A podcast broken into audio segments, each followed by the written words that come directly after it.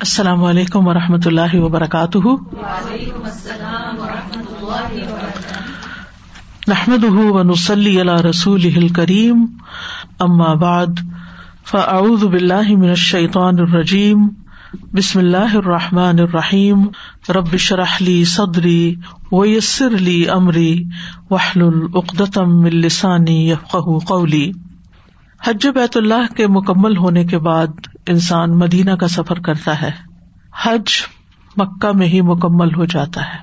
مدینہ کا سفر حج کا حصہ نہیں، لیکن چونکہ نبی صلی اللہ علیہ وسلم نے مدینہ کو آباد کیا، وہاں مسجد بنائی، وہ دار الحجرا تھا، وہاں پہلی اسلامی ریاست قائم ہوئی، وہاں اللہ سبحان تعالیٰ کی شریعت کے احکامات نافذ ہوئے، وہاں مسجد نبی میں ایک نماز پڑھنے کا ثواب ایک ہزار نمازوں کے برابر ہے۔ لہذا نبی صلی اللہ علیہ وسلم ہی کے فرمان کے مطابق تین مسجدوں کی طرف سفر باندھنا جائز ہے، جن میں سے ایک مسجد نبوی ہے۔ لہٰذا تمام حجاج حج بیت اللہ کے بعد جو خاص طور پر باہر سے آتے ہیں، وہ مکہ کے بعد مدینہ کی بھی زیارت ضرور کرتے ہیں۔ تو آئیے اس سلسلے میں آج کچھ باتیں ہم سیکھتے ہیں کہ اس زیارت کے آداب کیا ہے اور مدینہ میں کیا کچھ ہے اور کیا کرنا چاہیے۔ اور اس کا کیا ثواب ہے اور کیا نہیں کرنا چاہیے۔ تو سب سے پہلے سورت الفتح کی آیات کی تلاوت کرتے ہیں ہم۔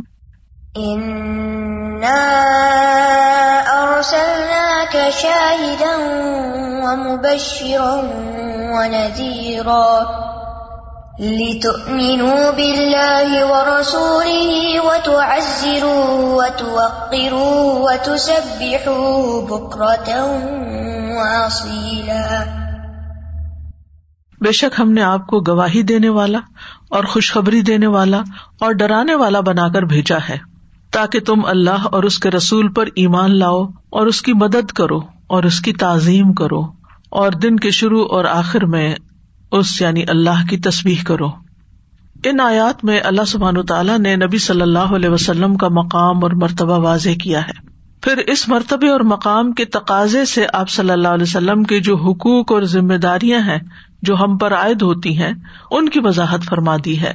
تو اللہ تعالیٰ فرماتے کہ اے رسول صلی اللہ علیہ وسلم، ہم نے آپ کو آپ کی امت کے لیے دین کی تبلیغ کرنے والا، گواہی دینے والا بنا کر بھیجا یعنی رسالت کے ساتھ بھیجا اور رسالت کی وضاحت کرنے والا بنا کر بھیجا۔ اور جو آپ کی رسالت پر ایمان لائے اور آپ کی اطاعت کرے، ان کو جنت کی خوشخبری دینے والا۔ اور جو اس کا انکار کرے، ان کو دنیا اور آخرت کے عذاب سے خبردار کرنے والا بنا کر بھیجا۔ اور پھر مسلمانوں پر کیا ذمہ داری عائد ہوتی ہے کہ وہ اس رسول پر ایمان لائیں، اس کے دین کی مدد کریں اور نبی صلی اللہ علیہ وسلم کی تعظیم بجا لائیں، عزت اور احترام کریں۔ تو ان ارسلنا کا شاہدن بے شک ہم نے آپ کو شاہد یعنی حق کی گواہی دینے والا بنا کر بھیجا۔ لوگوں تک حق کی تبلیغ کرنے والا بنا کر بھیجا۔ قیامت کے دن پیغام حق پہنچانے کی گواہی دینے والا بنا کر بھیجا کہ کس کس نے پیغام حق پہنچایا۔ قطع کہتے ہیں کہ اس کا مطلب ہے کہ ہم نے آپ کو آپ کی امت پر گواہ بنا کر بھیجا کہ انہوں نے حق کا پیغام پہنچایا ہے۔ یعنی قیامت کے دن رسول صلی اللہ علیہ وسلم اپنی امت کے حق میں گواہی دیں گے کہ انہوں نے حق کا پیغام لوگوں تک پہنچایا۔ ایک قول یہ بھی ہے کہ ہم نے آپ کو ان پر گواہ بنا کر بھیجا جو انہوں نے اطاعت یا معاشیت میں سے عمل کیے۔ یعنی امت میں دونوں طرح کے لوگ ہیں، اطاعت کرنے والے بھی اور گناہ کرنے والے بھی۔ اور عمومی طور پر یہ ہے کہ جو پیغام آپ کو دے کر بھیجا گیا تھا، آپ کو ذمہ داری دی گئی کہ آپ اسے لوگوں تک پہنچا دیں۔ اور پھر یہ کہ قیامت کے دن بھی آپ کی گواہی ہوگی۔ و کدا کجالنا کم امتن وسطن لتکون شہدا الناس و یقون رسول علیہ کم شہیدا۔ اور اسی طرح ہم نے تمہیں سب سے بہتر امت بنایا۔ وسط۔ وسط کا مطلب معتدل۔ ایکسٹریمسٹ نہیں، معتدل، اعتدال پر چلنے والی۔ تاکہ تم لوگوں کو شہادت دینے والے بنو اور رسول تم پر شہادت دینے والے ہوں۔ یعنی جب تم لوگوں تک حق کی بات پہنچاؤ گے تو رسول صلی اللہ علیہ وسلم بھی تمہارے حق میں پھر گواہی دیں گے۔ کہ میری امت نے یہ کام کیا۔ وہ مبشرم و نذیرہ اور خوشخبری دینے والا اور خبردار کرنے والا، ڈرانے والا۔ یہاں دونوں صفات کو اکٹھا بیان کیا گیا ہے، کیونکہ نہ سارے لوگ اچھا کرتے ہیں اور نہ سارے لوگ برا کرتے ہیں۔ تو جو اچھا کرے گا اس کے لیے خوشخبری اور جو اچھا نہیں کرے گا اس کے لیے ڈراوا بھی ہے۔ رسول اللہ صلی اللہ علیہ وسلم نے فرمایا، جو شخص اللہ اور اس کے رسول پر ایمان لائے اور نماز قائم کرے اور رمضان کے روزے رکھے، تو اللہ پر حق ہے کہ وہ اسے جنت میں داخل کرے۔ تو یہ ہے خوشخبریاں۔ اسی طرح نمازوں کی حفاظت کرنے والوں کو آپ نے خوشخبری دی کہ جس نے پانچوں نمازیں فرض جو ہے ادا کی جس طرح کے ان کو ادا کرنا چاہیے اور ان میں سے کسی چیز کو ضائع نہیں کیا یعنی پراپر طریقے سے نماز پڑھی اور ان کا حق معمولی نہ سمجھا، تو اللہ تبارک تعالیٰ کا وعدہ کہ اسے جنت میں داخل کرے گا۔ یہ بھی خوشخبری ہے نماز پڑھنے والوں کے لیے۔ اور جو انہیں اس طرح ادا نہ کرے، تو اللہ کا اس سے کوئی وعدہ نہیں، چاہے تو سزا دے، چاہے تو معاف کر دے۔ تو مطلب صرف نماز پڑھنا ہی کافی نہیں، بلکہ اس کو صحیح طور پر ادا کرنا بھی ضروری ہے۔ پھر اسی طرح آپ دیکھیں کہ یہ تو بڑے بڑے فرائض ہے ایمان لانے پہ خوشخبری ہے نماز پڑھنے پہ خوشخبری چھوٹے چھوٹے اچھے کام کرنے والوں کے لیے بھی خوشخبریاں ہیں۔ مثلاً آپ نے فرمایا کہ جس نے راستے سے پتھر ہٹایا، اس کے لیے ایک نیکی لکھ دی جاتی ہے۔ اور جس کی ایک نیکی ہوگی، وہ جنت میں داخل ہوگا۔ یعنی ہو سکتا ہے اس کو یہی نیکی جنت میں لے جانے والی ہو جائے۔ اسی طرح گناہوں سے بچنے والوں کے لیے بھی خوشخبری ہے۔ رسول اللہ صلی اللہ علیہ وسلم ایک مرتبہ ممبر پہ تشریف لے گئے اور فرمایا، میں قسم کھاتا ہوں، میں قسم کھاتا ہوں۔ پھر نیچے تشریف لائے اور فرمایا، خوش ہو جاؤ، خوش ہو جاؤ۔ جس نے پانچ وقت کی نماز ادا کی کبیرا گناہوں سے بچا۔ وہ جنت کے جس دروازے سے چاہے داخل ہو جائے۔ یہ آپ نے خوشخبری سنائی۔ اسی طرح شوہر کی اطاعت کرنے والی عورت کے لیے خوشخبری ہے۔ رسول اللہ صلی اللہ علیہ وسلم نے فرمایا، جو عورت پانچ وقت کی نماز پڑھتی ہو، ماہ رمضان کے روزے رکھتی ہو، اپنی شرمگاہ کی حفاظت کرتی ہو، اپنے شوہر کی اطاعت کرتی ہو یعنی معروف میں، صحیح باتوں میں، اس سے کہا جائے گا کہ جنت کے جس دروازے سے چاہو، داخل ہو جاؤ۔ پھر اچھے اخلاق اختیار کرنے والوں کے لیے خوشخبری ہے۔ آپ نے فرمایا، میں اس شخص کے لیے جنت کے کنارے پر ایک گھر کا ضامن ہوں جو جھگڑا چھوڑ دے، اگرچہ حق پر ہو۔ اور جو مزاح میں بھی جھوٹ چھوڑ دے، اس کے لیے جنت کے درمیان میں گھر کا ضامن ہوں۔ اور جس نے اپنا اچھا اخلاق کر لیا، اس کے لیے جنت کی اعلیٰ منازل میں گھر کا ضامن ہوں۔ دنیا میں ہم چاہتے ہیں کہ ہمارا گھر بہترین سے بہترین جگہ پر ہو، لیکن انسان کہیں بھی سیٹسفائڈ نہیں ہوتا۔ مگر ان چھوٹی چھوٹی نیکی، چھوٹی تو نہیں ہے، تو بڑی اپنے نفس پر کنٹرول کرنا پڑتا ہے۔ تب انسان جھگڑے چھوڑ سکتا ہے، اپنا حق چھوڑ سکتا ہے، اور اسی طرح مذاق میں بھی جھوٹ بولنا چھوڑ سکتا ہے، اور پھر اپنا اخلاق اچھا کرتا ہے۔ تو یہ ساری وہ نیکیاں ہیں کہ جو انسان کے لیے جنت کے رستے ہم بار کرتے ہیں۔ اسی طرح جو چھ باتیں کرے، اس کے لیے خوشخبری ہے جنت کی۔ بات کرے تو سچ بولے، وعدہ کرے تو پورا کرے۔ امانت دار بنایا جائے تو امانت کا حق ادا کرے۔ اپنی شرمگاہ کی حفاظت کرے، نظر کو بچائے اور اپنے ہاتھ کو روک لے یعنی کسی کو ازیت نہ دے۔ اور نذیرہ کا جہاں تک تعلق ہے، خبردار کرنے والے، ڈرانے والے، تو سب سے پہلے نبی صلی اللہ علیہ وسلم نے شرک کرنے والوں کو ڈرایا۔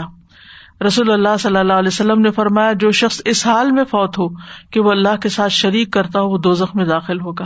میں کہتا ہوں، جو شخص اس حال میں فوت ہو کہ اللہ کے ساتھ کسی کو شریک نہ کرتا ہو، وہ جنت میں داخل ہوگا۔ اسی طرح ایک اور روایت میں بھی آتا ہے، جو شخص اس حال میں مر جائے کہ وہ اللہ کے سوا اوروں کو بھی اس کا شریک ٹھہراتا رہا، وہ جہنم میں داخل ہوگا۔ اسی طرح بے نمازی کے لیے ڈراوا ہے۔ فرمایا، جس نے صبح کی نماز پڑھی، وہ اللہ کے ذمہ میں ہے۔ تو تم میں سے کسی سے اللہ اس چیز کے ساتھ اپنے ذمے کا مطالبہ نہ کرے کہ اللہ اس کو پکڑے گا اور اسے جہنم کی آگ میں اوندا کرے گا۔ نہیں اگر نہیں فجر کی نماز پڑھتے تو یہ انجام ہونے والا ہے۔ زکوٰۃ نہ دینے والوں کو ڈرایا گیا کہ زکوٰۃ روکنے والا قیامت کے دن آگ میں ہوگا۔ پھر قطع رحمی کرنے والے کے لیے ڈراوا ہے۔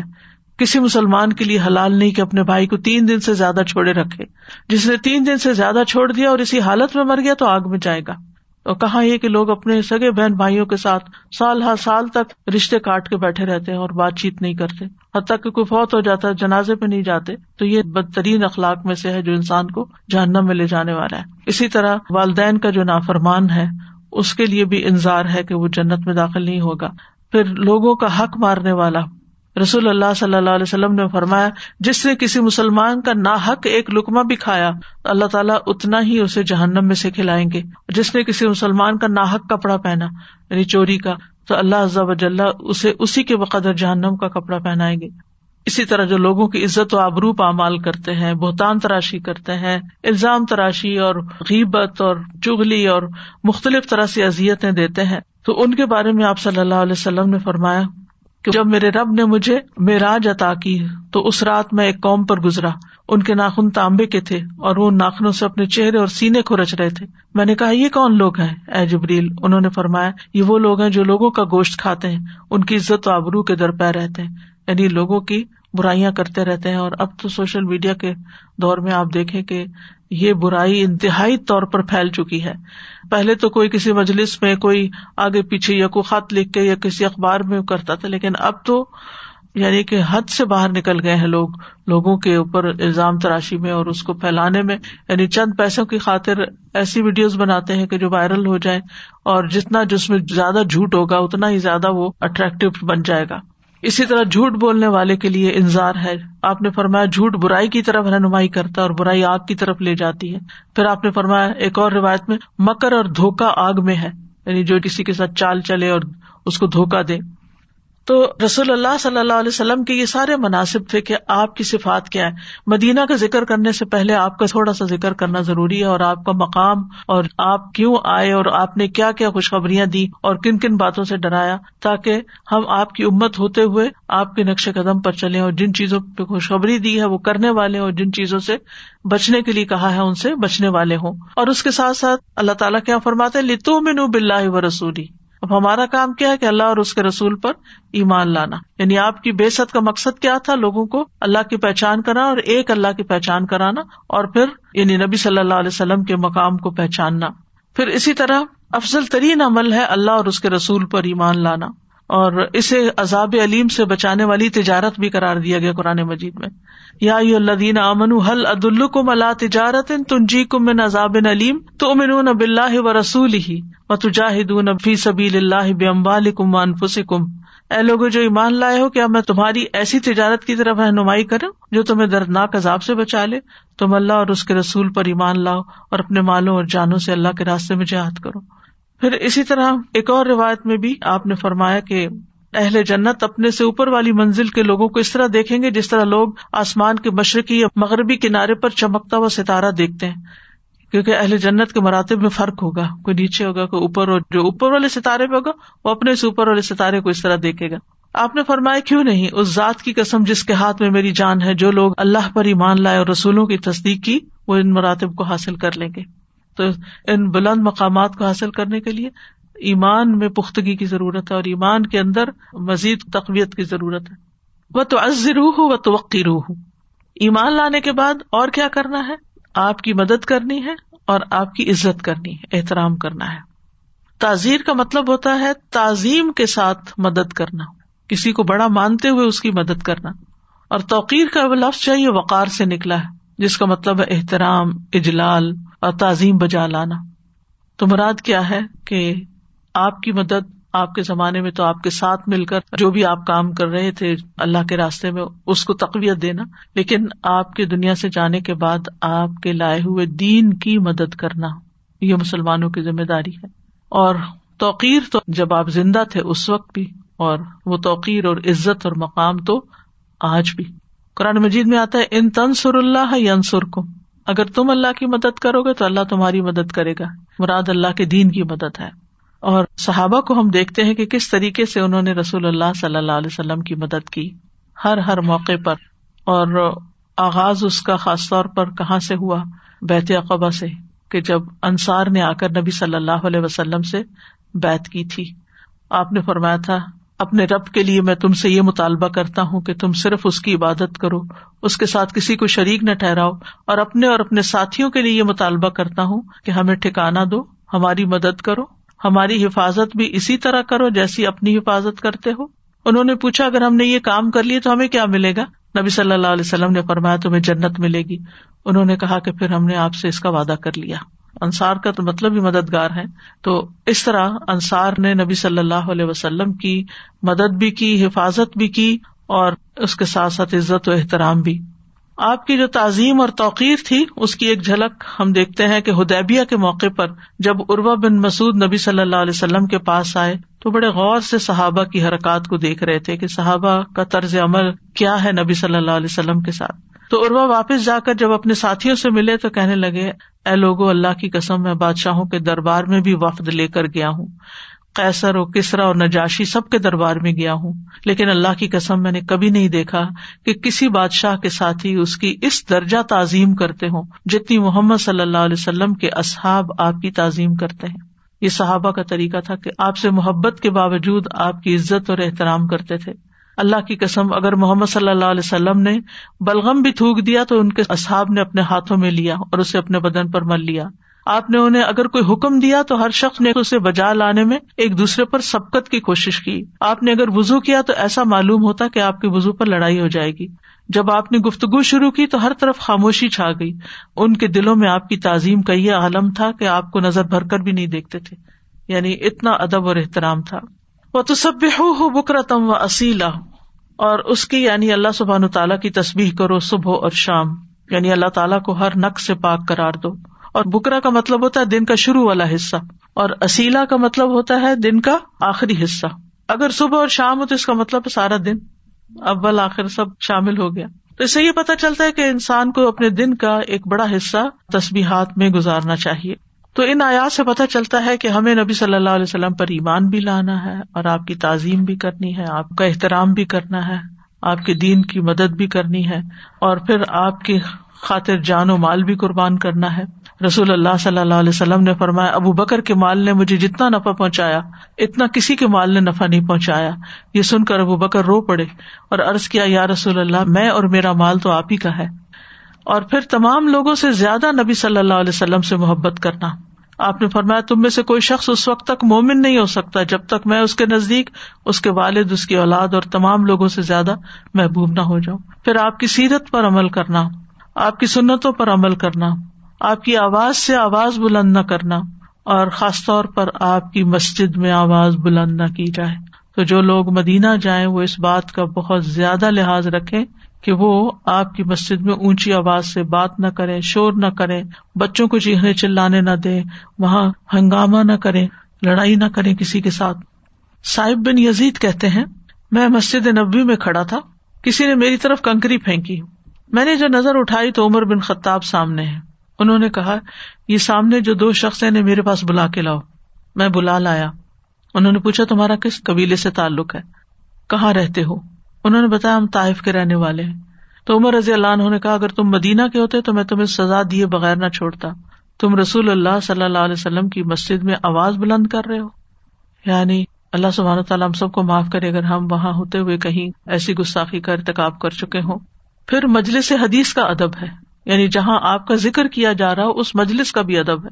اسامہ بن شریک کہتے ہیں، میں نبی صلی اللہ علیہ وسلم کی خدمت میں پہنچا تو دیکھا کہ آپ کے اصحاب آپ کی مجلس میں ایسے بیٹھے تھے گویا سروں پر پرندے بیٹھے ہوں یعنی انتہائی بادب اور پرسکون۔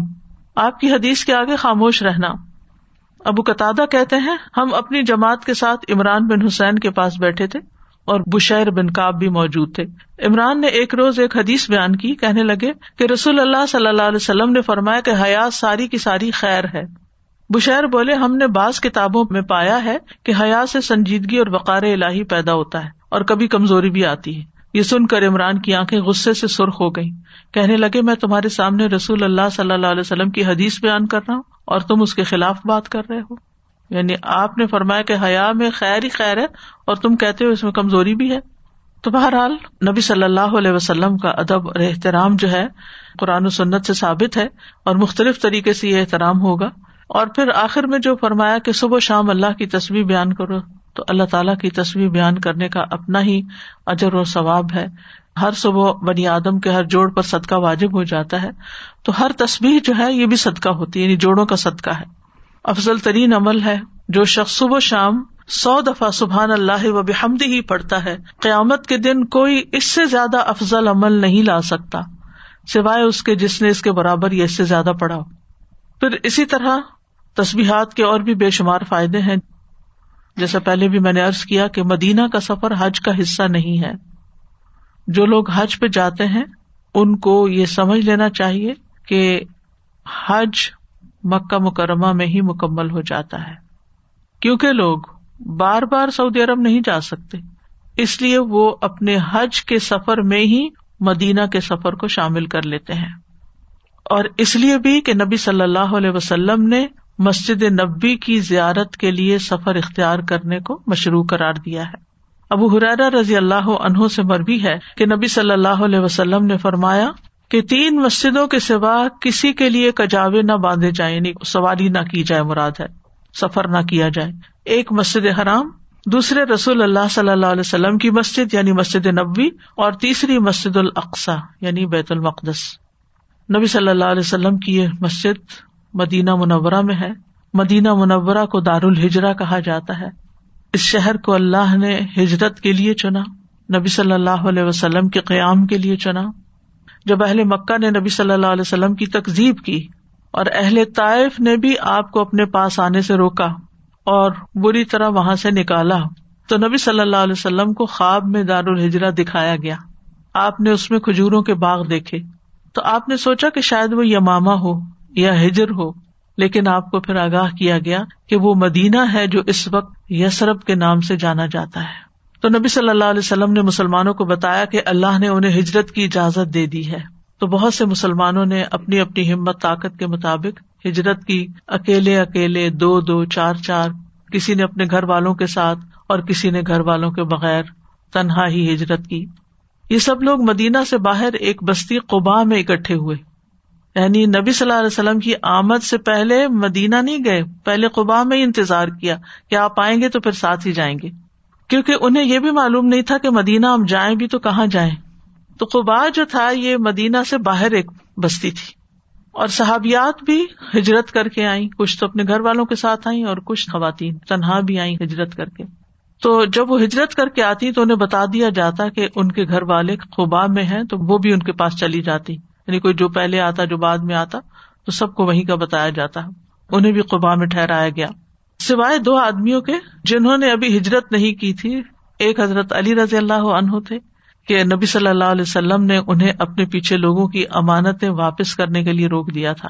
اور دوسرے ابو بکر، کیونکہ انہوں نے نبی صلی اللہ علیہ وسلم کے ساتھ رہنے کی اجازت لی تھی، تو آپ نے ان کو اجازت دی تھی۔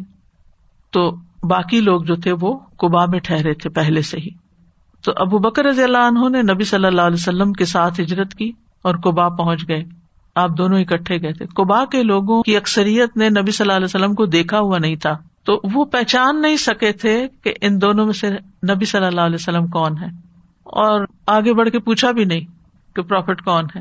حتیٰ کہ جب حضرت ابو بکر رضی اللہ عنہ نے نبی صلی اللہ علیہ وسلم پر سایہ کیا تو وہ پہچان گئے کہ یہ اللہ کے رسول ہیں صلی اللہ علیہ وسلم۔ حضرت انس کہتے ہیں، جس دن رسول اللہ صلی اللہ علیہ وسلم مدینہ تشریف لائے، وہ سب سے روشن دن تھا۔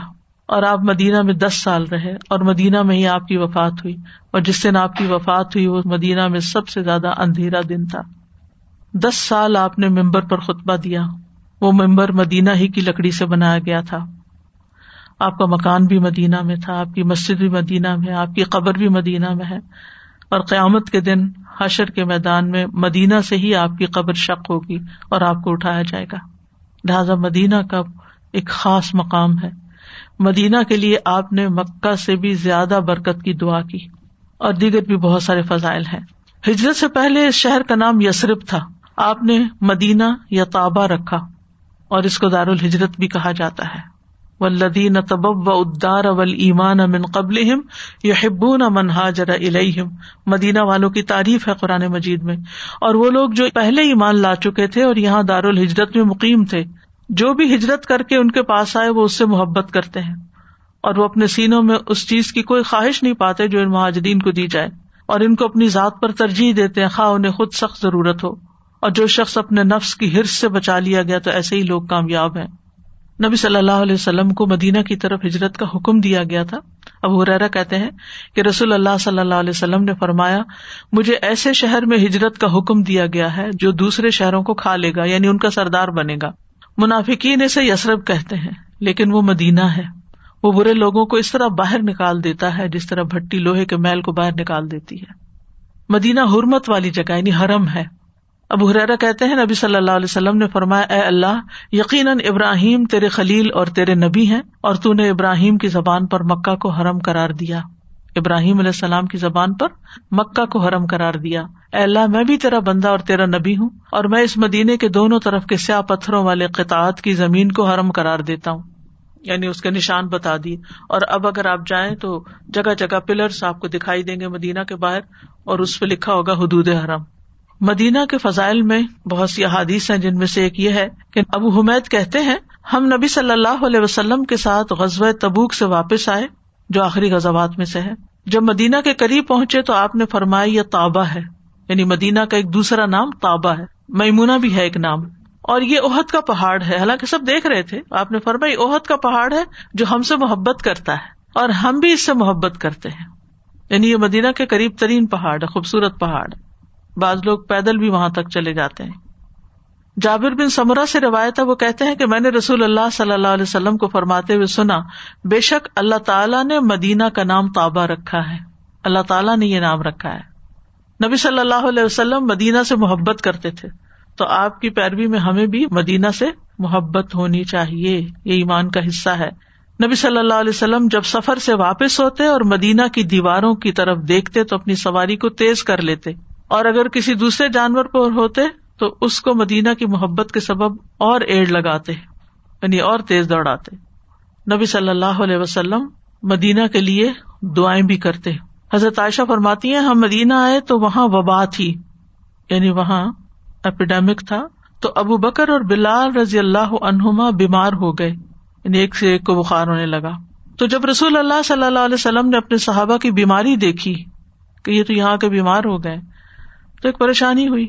تو آپ نے دعا کی اللہ محبب علین المدین تھا کما حبب تمکہ تھا او اشد و صحا و لنا فی سا و مدحا و حب الحما الجحفا اے اللہ، جیسا تو نے ہمارے لیے مکہ کو محبوب بنایا تھا، مدینہ کو بھی ہمیں محبوب بنا دے، یا اس سے بھی زیادہ محبوب بنا دے اور اس کو صحت کی جگہ بنا دے۔ اور ہمارے لیے اس کے ساتھ اور اس کے مد میں یعنی ناپ میں، برکت عطا فرما اور اس کے بخار کو جوہفا کی طرف پھیر دے۔ انس رضی اللہ عنہ سے روایت ہے کہ نبی صلی اللہ علیہ وسلم نے فرمایا اللہ جال بل مدین جال تبھی مکہ تمن البرکا اے اللہ، مکہ میں جو برکت تو نے رکھی ہے مدینہ میں، اس سے دگنی برکت عطا فرما۔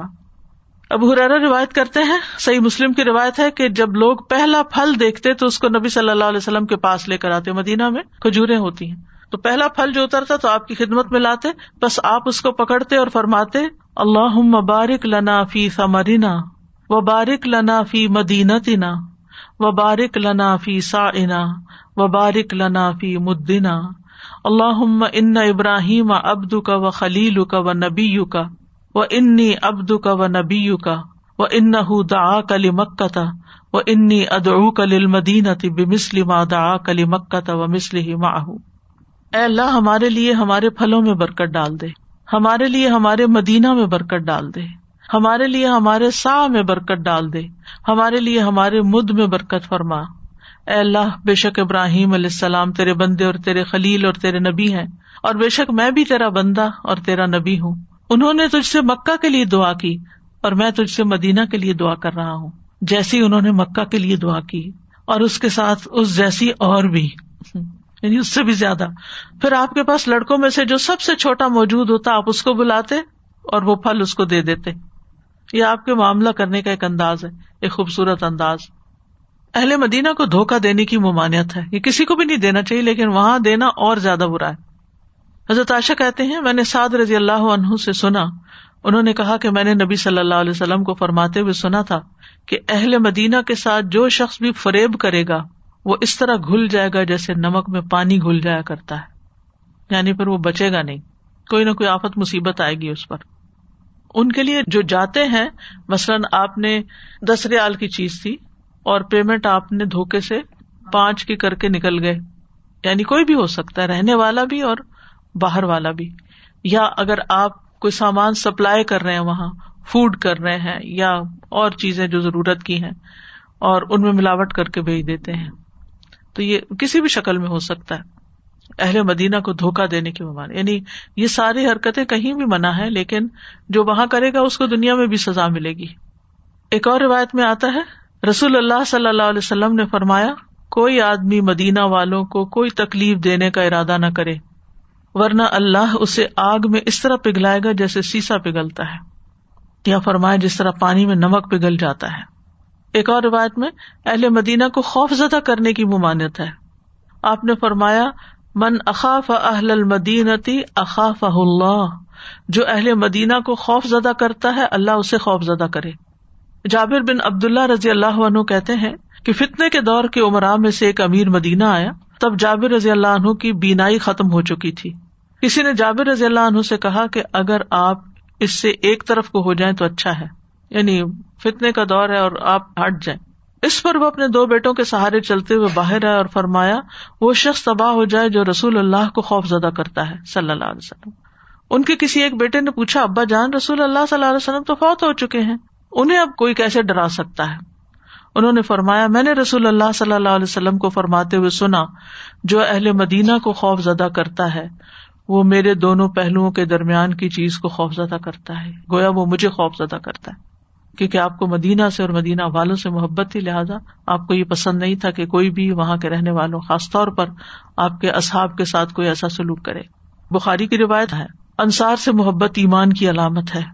برائے ابن عازب کہتے ہیں، انہوں نے نبی صلی اللہ علیہ وسلم سے سنا کہ آپ نے انصار کے بارے میں فرمایا، ان سے محبت نہیں کرتا مگر وہی جو مومن ہے۔ اور ان سے بغض نہیں رکھتا، مگر وہی جو منافق ہے۔ جس نے ان سے محبت کی، اللہ اس سے محبت کرتا ہے۔ اور جس نے ان سے بغض رکھا، اللہ ان سے بغض رکھتا ہے۔ مدینہ دجال سے خاص حفاظت والی جگہ ہے۔ نبی صلی اللہ علیہ وسلم نے فرمایا، کوئی ایسا شہر نہیں جسے دجال پامال نہ کرے گا۔ سفر اللہ۔ سوائے مکہ اور مدینہ۔ یعنی پوری دنیا کے ہر شہر میں وہ گھومے گا اور جائے گا۔ مکہ مدینہ بچ جائے گا۔ مسرت احمد کی روایت ہے۔ آپ نے فرمایا، اس ذات کی قسم جس کے علاوہ کوئی معبود نہیں۔ مدینہ کی کوئی تنگ یا کشادہ وادی اور پہاڑ ایسا نہیں، جس پر قیامت تک کے لیے تلوار سونتا ہوا فرشتہ مقرر نہ ہو۔ دجال اس شہر کے رہنے والوں پر داخل ہونے کی قدرت نہیں رکھے گا۔ یعنی مدینہ کے آس پاس فرشتوں کی حفاظت بھی ہے۔ نبی صلی اللہ علیہ وسلم نے فرمایا، مدینہ پر مسیح دجال کا روب بھی نہیں پڑے گا۔ یعنی کوئی اس سے خوفزدہ نہیں ہوگے اس دور میں مدینہ کے سات دروازے ہوں گے اور ہر دروازے پر دو فرشتے ہوں گے۔ تو اندر نہیں آ سکے گا۔ ایک مرتبہ رسول اللہ صلی اللہ علیہ وسلم نے خطبہ دیتے ہوئے فرمایا، یوم الخلاص آنے والا ہے اور یوم الخلاص کیسا دن ہوگا؟ یوم الخلاص آنے والا ہے اور یوم الخلاص کیسا دن ہوگا؟ یوم الخلاص آنے والا اور یوم الخلاص کیسا دن ہوگا؟ یہ بات آپ نے تین بار فرمائی۔ آپ سے پوچھا گیا، یوم الخلاص کیا ہے؟ آپ نے فرمایا دجال آ کر اہت پہاڑ پر چڑھ جائے گا اور مدینہ کی طرف دیکھ کر اپنے ساتھیوں سے کہے گا، کیا تم یہ سفید محل دیکھ رہے ہو؟ یہ احمد کی مسجد ہے۔ اس زمانے میں تو محل کی شکل میں تھی بھی نہیں، اب بہرحال ایک پیلس کی طرح ہی لگتی ہے۔ پھر وہ مدینہ کی طرف آئے گا تو اس کے ہر دروازے پر فرشتے کو پائے گا، جو تلوار سونتے ہوئے ہوگا۔ تو وہ جرف یعنی شور زدہ زمین پر اپنا خیمہ لگائے گا، اندر نہیں آ سکے گا۔ پھر مدینہ میں تین بار زلزلہ آئے گا۔ جس سے گھبرا کر مدینہ میں کوئی منافق اور فاسق مرد اور عورت ایسا نہیں رہے گا جو اس کے پاس نہ چلا جائے۔ یعنی جو بھی نافرمان گناگار ہوں گے سب نکل جائیں گے، اس کے پاس چلے جائیں گے۔ بس یہ دن یوم الخلاص، خلاص کا مطلب خلاصی ہوگی مدینہ پاک ہو گیا۔ دجال کے زمانے میں مدینہ بہترین زمین ہوگا۔ رسول اللہ صلی اللہ علیہ وسلم نے فرمایا، جب دجال کا ظہور ہوگا تو مدینہ بہترین سرزمین ثابت ہوگی۔ اس کی طرف آنے والے ہر راستے پر فرشتہ ہوگا۔ اس لیے دجال اس میں داخل نہ ہو سکے گا۔ جب یہ معاملہ ہوگا تو مدینہ تین دفعہ اپنے باشندوں کو جھٹکا دے گا اور ہر منافق، مرد اور عورت دجال کی طرف نکل جائے گا۔ اس کی طرف جانے والی زیادہ تر عورتیں ہوں گی۔ اور یہ یوم تخلیص ہوگا۔ اس دن مدینہ اپنے اندر پائی جانے والی خباست اس طرح نکال دے گا جیسے بھٹی لوہے کے میل کچیل کو صاف کرتی ہے۔ مدینہ کی سختی پر، تکلیف پر صبر کرنا چاہیے۔ بعض اوقات آپ وہاں جاتے ہیں، مدینہ میں سخت سردی بھی ہوتی ہے اور سخت گرمی بھی ہوتی ہے، دونوں موسم ایکسٹریم پر ہوتے ہیں۔ بہت سے لوگ جو اس بات کا اندازہ نہیں کرتے، بعض اوقات مدینہ جا کر جب صبح صبح مسجد نبی کی طرف ایسے ہی نکل جاتے ہیں، کیونکہ مکہ میں تو موسم اچھا ہوتا ہے، تو سویٹر کی ضرورت نہیں ہوتی، لیکن یہاں پر اکثر بیمار بھی پڑ جاتے ہیں۔ تو مدینہ کی سختی اور تکلیف پر صبر کرنا چاہیے۔ ابو سعید مولا ماہری سے روایت ہے کہ وہ ہررا کی رات میں ابو سعید خدری کے پاس آئے، صحابی ہیں یہ، رضی اللہ عنہ۔ اور ان سے مدینہ سے واپس چلے جانے کے بارے میں مشورہ طلب کیا اور شکایت کی کہ مدینہ میں مہنگائی بہت ہے اور ان کی آلداری ہے، بال بچے زیادہ ہے اور انہوں نے ان کو بتایا کہ میں مدینہ کی مشقت اور اس کی تکلیفوں پہ صبر نہیں کر سکتا۔ تو ابو سعید نے کہا، تجھ پر افسوس ہے، میں تجھے اس کا حکم نہیں دوں گا۔ یعنی میں تمہیں نہیں کہوں گا کہ تم جاؤ۔ کیونکہ میں نے رسول اللہ صلی اللہ علیہ وسلم کو فرماتے ہوئے سنا، جو آدمی مدینہ کی تکلیفوں پر صبر کرے اور اسی حال میں اس کی موت آ جائے تو میں اس کی شفات کروں گا۔ یا فرمایا کہ میں قیامت کے دن اس کے حق میں گواہی دوں گا، جبکہ وہ مسلمان ہو۔ مدینہ میں فوت ہونے کا بھی اجر ہے۔ نبی صلی اللہ علیہ وسلم نے فرمایا، جس سے ہو سکے کہ مدینہ میں مرے تو اسے چاہیے کہ وہ ایسا ہی کرے، کیونکہ جو یہاں مرے گا میں اس کی شفات کروں گا۔ لیکن بعض اوقات یہ ہے کہ انسان کا دل تو بہت ہوتا ہے، لیکن حالات ایسے نہیں ہوتے، اسباب ایسے نہیں ہوتے، وہاں زیادہ رہ نہیں سکتا۔ تو پھر ایسے میں اگر انسان کہیں بھی اور ہے یا اگر اس مشن کو لے کے چل رہا ہے، جیسے صحابہ چلے، تو آپ دیکھیں کہ حضرت عبداللہ بن عباس کی وفات طائف میں ہو گئی تھی۔ ان کی قبر ابھی بھی وہاں پر ہے، ان کی مسجد بھی ہے وہاں پر۔ اسی طرح حضرت ابو عبیدہ جو تھے، ان کی شام میں ہو گئی تھی ڈیتھ تعاون سے۔ پھر اسی طرح ابو ذر غفاری بھی مدینہ سے باہر فوت ہوئے تھے۔ اسی طرح کچھ صحابہ مصر میں فوت ہوئے، کچھ عراق میں فوت ہوئے۔ یعنی مختلف جگہوں پر صحابہ پھیل گئے تھے۔ دین کے کام کے سلسلے میں اور جو وہاں شہید ہوئے وہ تو بے شمار ہے ان کی تعداد ہی بہت زیادہ ہے۔ تو ایسا نہیں تھا کہ ان کی نیت نہیں تھی یا ان کا دل نہیں تھا یا ان کا ارادہ نہیں تھا وہاں رہنے کا، وہ مدینہ سے محبت کرتے تھے۔ لیکن اس سے زیادہ ان کے دل میں نبی صلی اللہ علیہ وسلم کے دین کی مدد کا جذبہ تھا، جس کے لیے وہ اطراف عالم میں پھیل گئے اور پھر وہاں جا کر انہوں نے اسلام کی تبلیغ کی اور وہاں کے لوگوں کو مسلمان کیا۔ حضرت عمر کی خاص دعا تھی اللہ عمر ذکنی شہادت فی سبیلک وجہ الموتی فی بلد رسول صلی اللہ علیہ وسلم۔ اے اللہ، مجھے اپنے راستے میں شہادت عطا کر اور میری موت اپنے رسول کے شہر میں مقدر کر دے، صلی اللہ علیہ وسلم۔ اور ان کی دعا پوری ہو گئی۔ مدینہ منورہ کی اجوا کھجور جنت کا پھل ہے، جس میں جادو اور زہر کے لیے شفا رکھی گئی ہے۔ آپ نے فرمایا ول اجوا تو من الجنتی وہی شفا امن سمی اور اجوا جنت کے پھلوں میں سے ہے اور اس میں زہر سے شفا ہے۔ حضرت عائشہ سے روایت ہے کہ نبی صلی اللہ علیہ وسلم نے فرمایا، بالائی علاقے کی اجوا کھجور کا نہار منہ استعمال کرنا ہر قسم کے جادو اور زہر سے شفا ہے۔ پھر یہ ہے کہ مدینہ میں ہر کام نبی صلی اللہ علیہ وسلم کے بتائے ہوئے طریقے کے مطابق ہی کرنا چاہیے بدعت سے پرہیز کرنا چاہیے۔ رسول اللہ صلی اللہ علیہ وسلم نے فرمایا مدینہ اس جگہ سے اس جگہ تک حرم ہے۔ جو شخص اس میں کوئی بدعت ایجاد کرے یا کسی بدعتی کو ٹکانا دے، اس پر اللہ کی فرشتوں کے تمام لوگوں کی لانت ہے۔ قیامت کے دن اللہ اس سے کوئی فرض یا نفل عبادت قبول نہ کرے گا۔ تو جہاں وہاں رہنے کی فضیلت بہت ہے، وہاں اس میں رہ کے دھوکا فریب اور گناہ کے کام کرنے کی سزا بھی زیادہ ہے۔ اور جہاں وہاں پر سنتوں پر عمل کا اجر ہے، وہاں بدعت ایجاد کرنے کی سزا بھی بڑی ہے۔ ایک کوشچن ہے یہ عہد کا پہاڑ پورا رینج آف عہد سارے کو عہد کہتے ہیں۔ اس دفعہ جب میں گئی تھی تو میں نے نوٹ کیا سفر پہ جب مکہ سے ہم مدینہ جا رہے تھے تو ڈفرینٹ ٹائپ آف پہاڑ ہے وہاں پہ۔ کسی کا کوئی رنگ ہے کہیں پہ کچھ ہے۔ شیپس بھی فرق ہے شیپس ہی فرق ہے اور ایک مطلب چھوٹے چھوٹے ڈسٹینس سے ہی ان میں کافی فرق تھا۔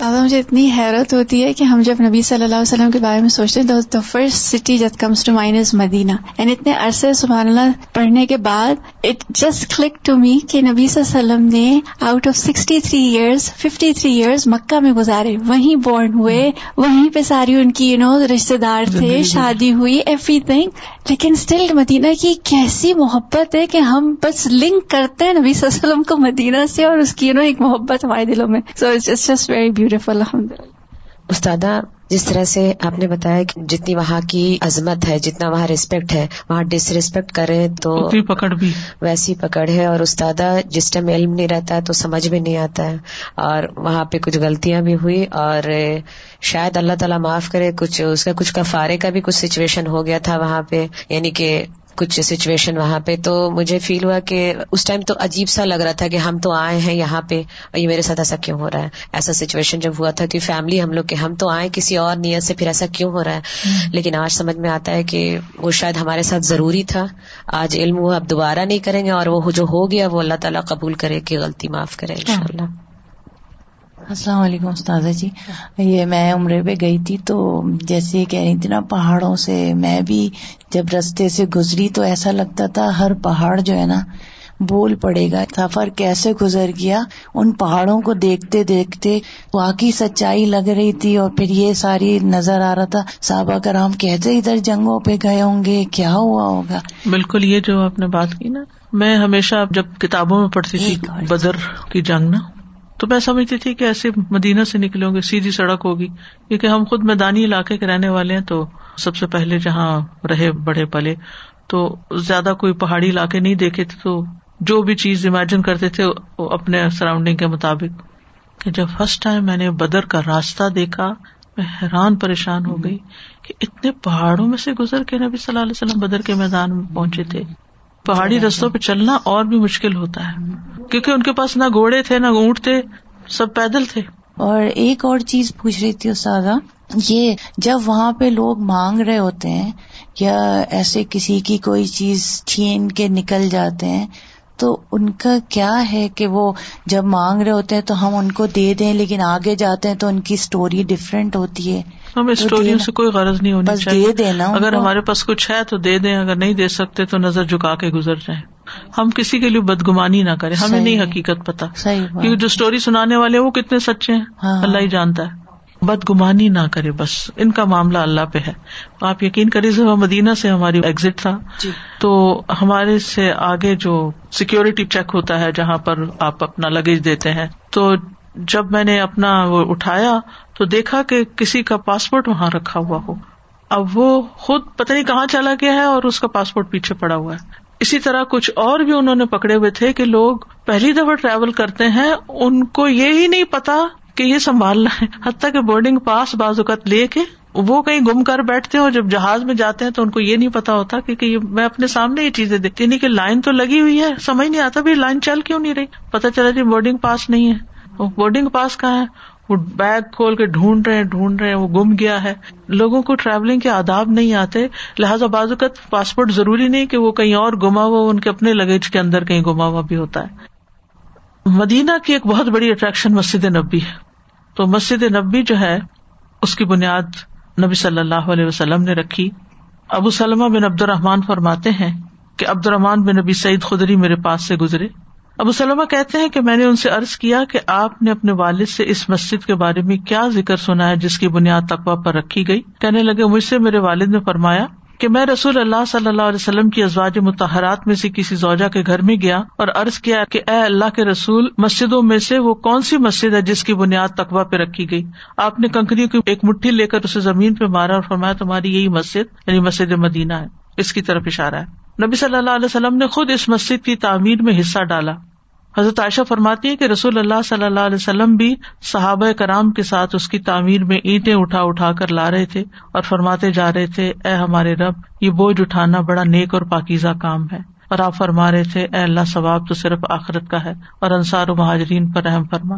پوری تاریخ کی تفصیلات میں اس وقت نہیں جا رہی کہ کس طرح آپ نے وہ یتیموں کی جگہ تھی اور پھر وہاں پر پرانی قبریں تھیں اور پھر آپ نے وہ جگہ خریدی اور پھر اس کے اوپر مسجد بنائی۔ وہ سب تفصیلات آپ سیرت میں پڑھتے رہتے ہیں۔ ہم مسجد میں داخلے کے کچھ آداب کے بارے میں پڑھیں گے جو اس سفر کا ایک حصہ ہے۔ مسجد میں داخل ہونے سے پہلے انسان گھر سے ہی وزو وغیرہ کر کے جائے۔ اور پھر مسجد میں داخل ہو تو دعا پڑھے، اعوذ باللہ العظیم و وجہ ہل کریم و سلطان ہل قدیم من الشیطان الرجیم۔ اور بسم اللہ وسلام علی رسول اللہ۔ اللہ مغفرلی جنوبی وفتح لی اباب رحمت کا اللہ کے نام کے ساتھ اللہ کے رسول پر سلام ہو۔ اے اللہ میرے گناہ بخش دے اور میرے لیے اپنی رحمت کے دروازے کھول دے۔ مسجد میں داخل ہونے کے بعد تحیت المسد ادا کرے۔ رسول اللہ صلی اللہ علیہ وسلم کے ساتھ ابو قطع فرماتے ہیں کہ میں مسجد میں داخل ہوا۔ اس حال میں کہ رسول اللہ صلی اللہ علیہ وسلم لوگوں کے درمیان تشریف فرماتے، ابو قطع فرماتے ہیں کہ میں بھی بیٹھ گیا۔ تو رسول اللہ صلی اللہ علیہ وسلم نے فرمایا، تمہیں بیٹھنے سے پہلے دو رکتیں پڑھنے سے کس چیز نے روکا؟ میں نے ارض کیا، اللہ کے رسول، میں نے آپ کو اور دوسرے لوگوں کو بیٹھے ہوئے دیکھا، تو میں بھی بیٹھ گیا۔ آپ نے فرمایا، جب بھی تم میں سے کوئی مسجد میں داخل ہو تو وہ نہ بیٹھے جب تک کہ وہ دو رکتیں نہ پڑھے۔ یعنی اگر آپ کو مسجد میں بیٹھنا ہے تو پہلے نماز پڑھے۔ پھر نبی صلی اللہ علیہ وسلم پر درود بھیجنا ہے وہاں۔ السلام علیکم نبی و رحمۃ اللہ و برکات السلام علینا و عباد اللہ صالحین نافع بیان کرتے کہ ابن عمر جب سفر سے واپس آتے تو مسجد میں داخل ہوتے، پھر قبر مبارک کے پاس آتے اور کہتے، السلام علیکم یا رسول اللہ۔ اے اللہ کے رسول صلی اللہ علیہ وسلم، آپ پر سلام ہو۔ اللہ مسل محمد نبی و علی محمد. نبی صلی اللہ علیہ وسلم پر درود و سلام کے لیے کوئی جگہ مخصوص نہیں کرنی چاہیے کہ ضرور وہاں پہنچیں گے تو درود پڑے کسی جگہ بھی آپ پڑھ سکتے ہیں۔ سہیل کہتے ہیں، مجھے علی بن نبی طالب رضی اللہ عنہ کے پوتے حسن بن حسن نے نبی صلی اللہ علیہ وسلم کی قبر کے پاس دیکھا۔ اس وقت وہ فاطمہ رضی اللہ عنہ کے گھر رات کا کھانا کھا رہے تھے۔ انہوں نے مجھے بلایا اور کہا، آؤ کھانا کھاؤ۔ میں نے کہا، مجھے چاہت نہیں۔ انہوں نے پوچھا، کیا وجہ ہے؟ میں نے تمہیں قبر کے پاس دیکھا ہے۔ میں نے کہا، میں نبی صلی اللہ علیہ وسلم پر سلام بھیجنے آیا تھا۔ انہوں نے کہا، جب تم مسجد میں داخل ہوئے تھے تو سلام کر لیتے۔ یہ نقطہ یاد رکھیے کہ اگر آپ کو روزے پر جانے کا موقع نہیں ملا، تو جب آپ مسجد میں انٹر ہو رہے ہوں تو اس وقت بھی سلام کر سکتے ہیں۔ یعنی ضروری نہیں کہ قبر شریف کے پاس ہی پہنچ کے کریں۔ اور اس طرح تو انسان ہر نماز کے وقت کر سکتا ہے۔ پھر کہا کہ رسول اللہ صلی اللہ علیہ وسلم نے فرمایا، میری قبر کو عیدگاہ نہ بناؤ اور نہ ہی اپنے گھروں کو قبرستان بناؤ اور مجھ پر درود بھیجو۔ تم جہاں کہیں بھی ہو، تمہارا درود مجھ تک پہنچ جاتا ہے۔ اللہ یہود پر لانت بھیجے جنہوں نے اپنے امبیا کی قبروں کو مسجد بنا لیا۔ پھر کہا، تم اور اندلس میں موجود شخص نبی صلی اللہ علیہ وسلم پر درود بھیجنے میں برابر ہو۔ یعنی جو یہاں کھڑے ہو کر پڑھ رہے اور جو اندلس میں اسپین میں پڑھ رہا ہے اکول مسجد میں وقت کا بہتر استعمال کرنا چاہیے۔ نوافل پڑھے تلاوت قرآن کریں دروشی پڑھیں، ذکر ازکار کریں، اچھی کتب کا مطالعہ کریں۔ لیکن دنیا کی باتیں اور سیلفیز بنانا اور سارا وقت صرف ادھر ادھر دیکھتے رہنا، لوگوں کے رویوں کو ہنسی مذاق کرنا یا سوتے رہنا، یہ درست نہیں۔ ریاض الجنا میں دھکم، پیل اور دوسروں کو ازیت دیے بغیر اگر نفل ادا کرنے کا موقع مل جائے تو ضرور فائدہ اٹھائے آپ صلی اللہ علیہ وسلم نے فرمایا، میرے حجرے اور ممبر کے درمیان والی جگہ جنت کے باغوں میں سے ایک باغ ہے اور میرا ممبر میرے حوص پر واقع ہے۔ قبر مبارک کے باہر لگی ہوئی جالیوں کو نہ چھوئیں، ان کو نہ چومیں، نہ ان سے چمٹے اور یہاں اپنی آواز بلند کرنے سے بھی گریز کریں۔ اسی طرح آپ کی قبر کے پاس نماز کی طرح ہاتھ باندھنا یا رکو یا سجدہ کرنا یا خاص تلاوت کے لیے وہاں بیٹھ جانا یا اس کا طواف کرنا یا اس کی طرف منہ کر کے دعا مانگنا، یہ قرآن و سنت سے ثابت نہیں۔ ایسا نہیں کرنا چاہیے۔ دعا صرف قبلہ رخ ہو کر کرے۔ نبی صلی اللہ علیہ وسلم کے علاوہ حضرت ابو بکر پر بھی سلام بھیجا جاتا ہے۔ السلام علیکم یا ابا بکر۔ اور اسی طرح حضرت عمر رضی اللہ عنہ کو بھی سلام بھیجا جاتا ہے۔ السلام علیکم یا عمر ابن الخطاب۔ اب دیکھیں کہ مسجد نبی میں ایک نماز پڑھنے کا اجر جو ہے وہ ایک ہزار نمازوں کے برابر۔ یعنی آپ نے ایک سجدہ کیا، آپ کو ایک ہزار سجدوں کا ثواب ملا۔ آپ نے اس میں ایک دفعہ سبحان ربی اللہ کہا، تو آپ کو ہزار دفعہ سبحان ربی اللہ کہنے کا ثواب ملا۔ آپ نے ایک رکت پڑھی، آپ کو ہزار رکتوں کا ثواب مل گیا۔ یعنی اس احساس کے ساتھ، خوب دل لگا کے، خوشبو خزو کے ساتھ نماز ادا کرنی چاہیے۔ مسجد نبی کے علاوہ، مدینہ میں ہوتے ہوئے مسجد قبا ضرور جانا چاہیے۔ پی ہی رجال یحبون تطہروا واللہ یحب المطہرین۔ اس میں ایسے لوگ ہیں جو پاک رہنا پسند کرتے ہیں اور اللہ پاک رہنے والوں کو پسند کرتا ہے۔ ابو ریرا کہتے کہ یہ آیت اہل قبا کے بارے میں نازل ہوئی کیونکہ وہ پانی سے استنجا کرتے تھے، خوب پاک صاف ہوتے تھے۔ عبداللہ بن عمر بیان کرتے ہیں کہ نبی صلی اللہ علیہ وسلم ہر ہفتے کے روز مسجد قبا آتے، پیدل بھی اور سواری پر بھی، اور عبداللہ بن عمر بھی ایسے ہی کرتے۔ تو بعض علماء نے کہا ہے کہ وہ سردیوں میں پیدل آتے تھے اور گرمیوں میں سواری پر آتے تھے۔ اللہ عالم۔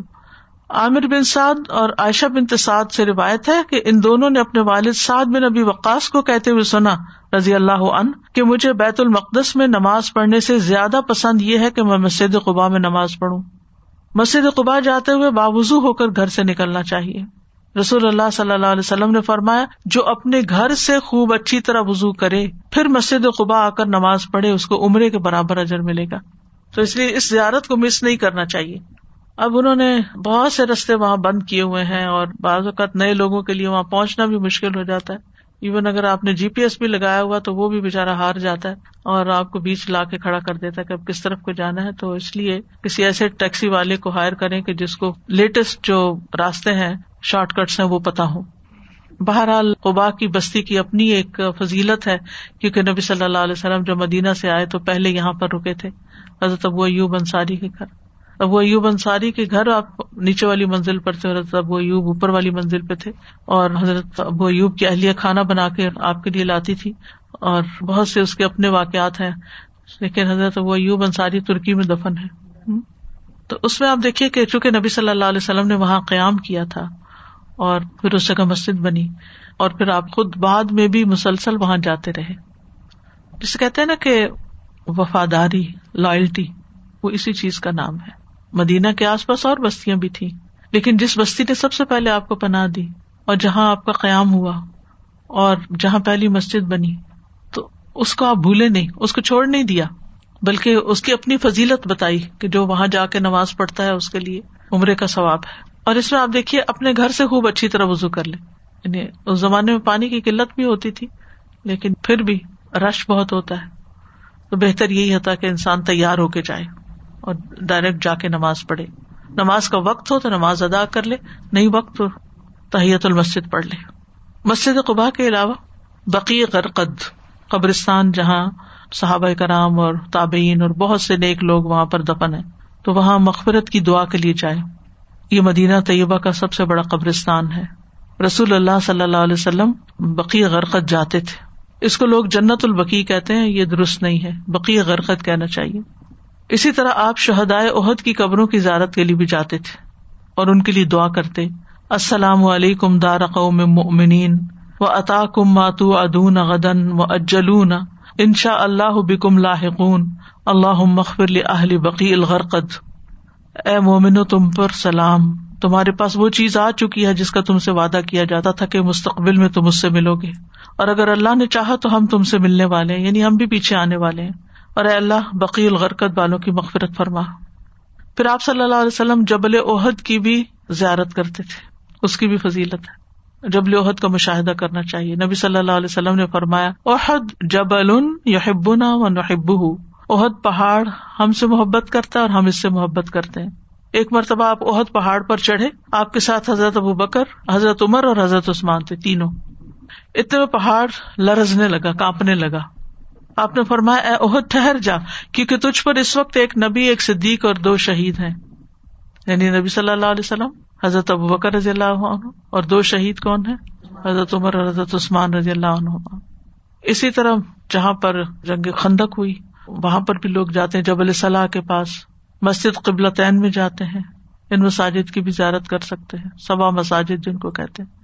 مسجد الغمامہ ہے جہاں پر یعنی نبی صلی اللہ علیہ وسلم نے نماز پڑھی، پھر وہاں مسجد تعمیر کی گئی۔ اسی طرح مدینہ میں تھوڑا سا گھوم پھر کے بھی دیکھنا چاہیے جو پرانے بلڈنگس ہیں یا قلعے ہیں، ابھی تک کچھ ان کے آثار باقی ہیں۔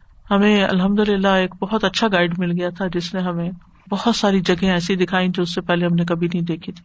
کیونکہ کسی کتاب میں ان کے بارے میں اس طرح لکھا ہوا اردو کی یا انگلش کی نہیں ملتا۔ بنو سائقہ کا وہ جو آتا ہے نا جہاں پہ وہ جو ڈس اگریمنٹ ہو گیا تھا جی تو ایون ادھر سے ادھر تھوڑا سا بھی آپ واک اراؤنڈ کر لیں گے تو آپ ایسے اس میں چلاتے ہیں اور لیبل الحمد للہ کچھ کر کے رکھا ہوتا ہے تو اللہ کا شکر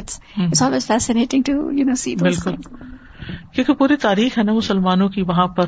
مجھے جو سب سے زیادہ فائدہ ہوتا ہے مدینہ جانے کہ میرے ایمان میں اضافہ ہوتا ہے یقین میں اضافہ ہوتا ہے دین ریئل لگنے لگتا ہے کہ یہ سچا دین ہے۔ بہرحال مدینہ سے اب سفر واپسی کا واپسی کے اوپر بھی انسان کو وہی دعا پڑھنی چاہیے جو جاتے ہوئے اس نے پڑھی۔ عبداللہ بن عمر کہتے ہیں، جب نبی صلی اللہ علیہ وسلم حج یا عمرے سے واپس ہوتے، تو جب بھی آپ کسی بلندی پہ چڑھتے یا کنکریلی میدان میں اترتے، تو تین مرتبہ اللہ اکبر کہتے۔ پھر فرماتے، لا الہ الا اللہ وحدہ لا شریک لہ لہ الملک و لہ الحمد و علا کل شعین قدیر۔ آئے بونا تائے بونا لربنا حامدون، صدق اللہ وعدہ و نصر عبدہ و حزم وحدہ۔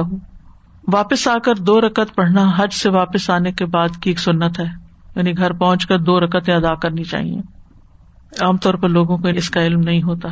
ابن عمر کہتے ہیں کہ رسول اللہ صلی اللہ علیہ وسلم جب اپنے حج سے واپس تشریف لائے اور مدینہ میں داخل ہوئے تو اپنی اونٹنی کو اپنی مسجد کے دروازے کے پاس بٹھایا۔ اور مسجد میں چلے گئے۔ دو رکتیں ادا کی، پھر اپنے گھر تشریف لائے۔ نافے بیان کرتے ہیں کہ ابن عمر بھی ایسا ہی کیا کرتے تھے۔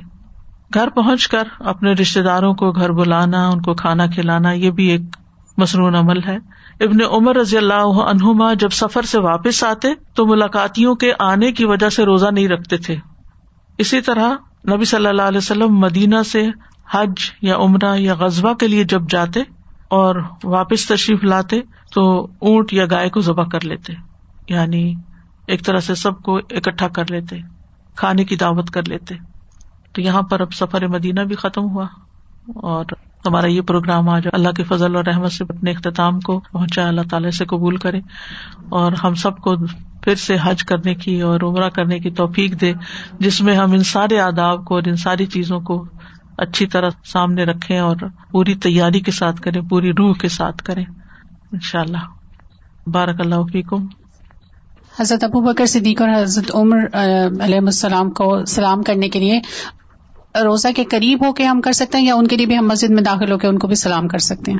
وہیں سے بھی کر سکتے کر سکتے ہیں۔ جی کر سکتے ہیں یا قریب جائیں تو اس وقت تو ضرور کرنا چاہیے۔ لیکن ہر وقت کرنے کی میں نے نہیں خیال ضرور درو شریف تو ہم ہر وقت پڑھ سکتے ہیں۔ ٹھیک۔ ہے ٹھیک ہے یہ ریاض الجنا جو ہے اس میں کیا دو نفل نہیں پڑھے تو کیا عمرہ نہیں ہوتا؟